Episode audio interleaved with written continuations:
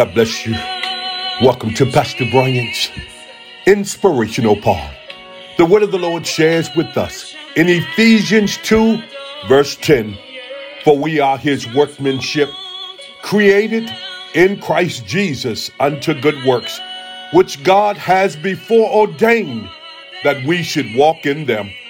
The Apostle Paul, when writing to the church at Ephesus, shares with them that after giving their life to the Lord, after surrendering to God, that they are now his workmanship. In other words, their skill that went into creating you to who you are. Good God Almighty. You don't have to worry about copying cat anybody. You don't have to worry about being like anybody. There was a specific skill that went into creating you.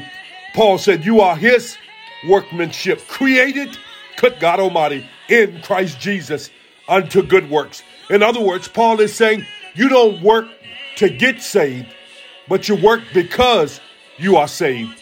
What's the work? The work is demonstrating the love of God. By this shall all men know that you are my disciples. That's why Paul says, Walk in them.